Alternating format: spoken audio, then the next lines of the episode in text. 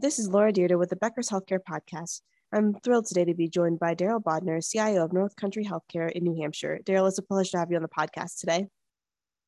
Oh, it's a pleasure to be here, Laura. Thank you so much for having me again. Now, what are the top issues consuming most of your time today? Um, at this point in time, a lot of it has to do with with uh, labor challenges and shortages. I know that's like everybody else out there, but the majority of our time is spent on trying to to uh, to get staff and, and, and retain staff, both from an IT perspective, which is which is not as drastic, but definitely from the clinical realm, and, and in particular nursing.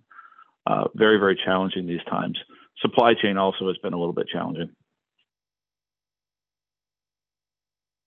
Got it. So both the clinical, the staffing, and supply chain are huge issues. And when you're looking at solving that, how can IT be part of that? Well, what we're trying to do is we're trying to, you know, pivot our resources to help support those areas where we can.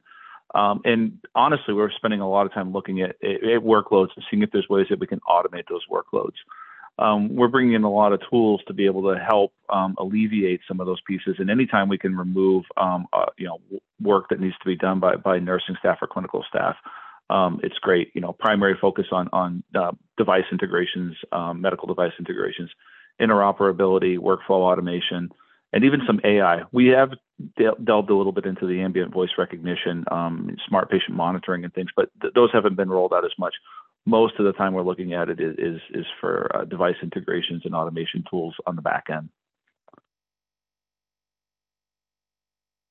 Got it. That makes a lot of sense. Um, what do you think will be the lasting impact of COVID nineteen on healthcare?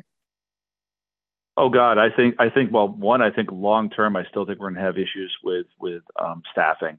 I think that when you look at it, it's almost we're almost entering a realm now where it's a supply chain of staffing, trying to look across a nationwide search to be able to bring in um, staff, and and and it's getting extremely competitive and quite expensive. I'm not even sure how sustainable it will be going forward. Um, I think that's going to linger with us for for probably you know the next 10 years. Um, I think it'll be ebbs and flows, but I, I, still think for the majority of the time it will be there. And I think it, you know as that shortage continues, um, I think we're going to have to look at a new model of of incorporating technology and automation um, to deliver care um, in the absence of some of that staff being in place.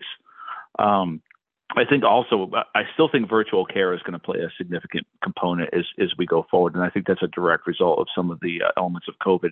Even as we go through through multiple strains of this, and we watch um, is is time and time again it occurs that we're having to uh, to recoil and close down specialty services and and um, those types of things. It's it becomes more and more of a challenge.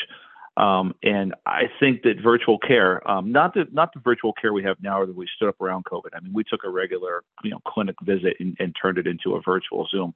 But I'm thinking of something that that's going to be a bit more robust and, and includes, you know, the remote patient monitoring piece, a more interactive um, um element with the with the patients. Um, I think that that will that will probably still um, become more prevalent. I believe right now there's even a reduction in some of those those um, those virtual care and telemedicine visits. But I, I think once it, it, retools and we, we put something in place that was designed for that, I think it will uh, really gain some traction.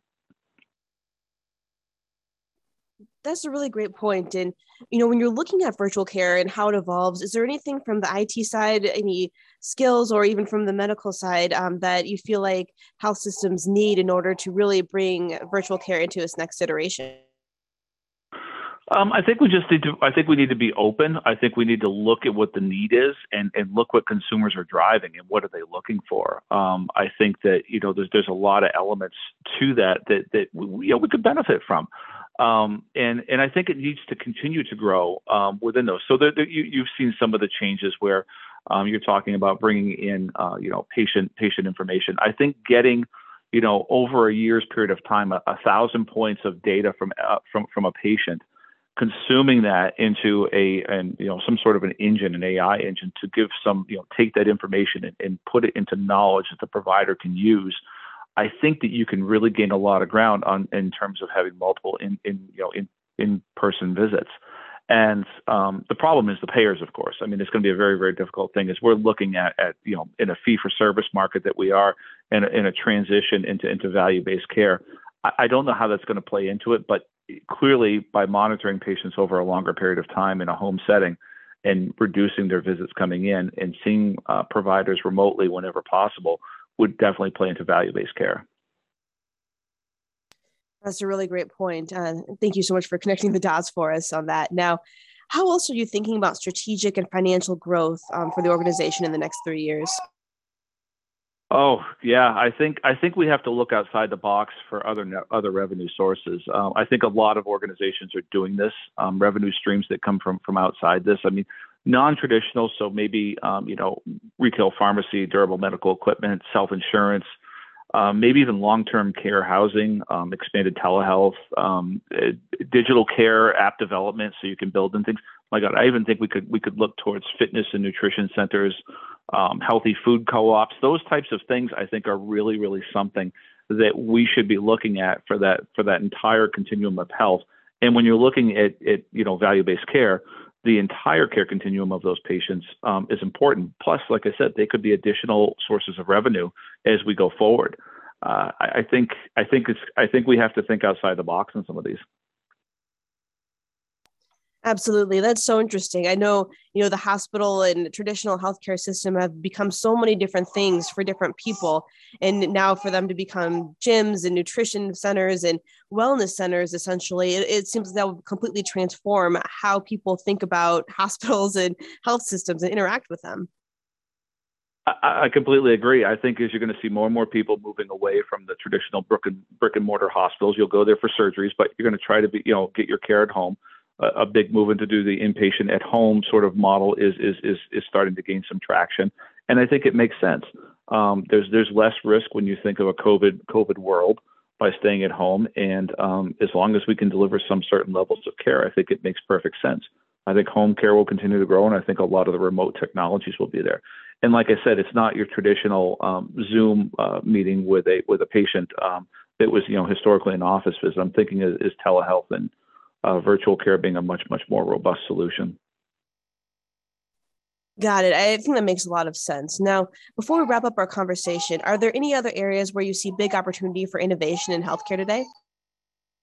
Um, I'll, I'll, still keep I'll still keep ringing the bell on telehealth. Um, it's funny, ironically, most of the technology that we're putting in place today is moving the patients further away from hospitals. Um, and I think you know advancing the the digital front door for healthcare is one of the biggest opportunities, and and not not just that presence that that tends to make um, people you know welcome and, and can pick things. That's all important, but I think that the, you know when you start to look at at constant feeds of data and uh, machine learning and algorithms and precision care being delivered through these models to to to provide give the provider information and have it transferred to knowledge that he can then in turn help support the patient is is key.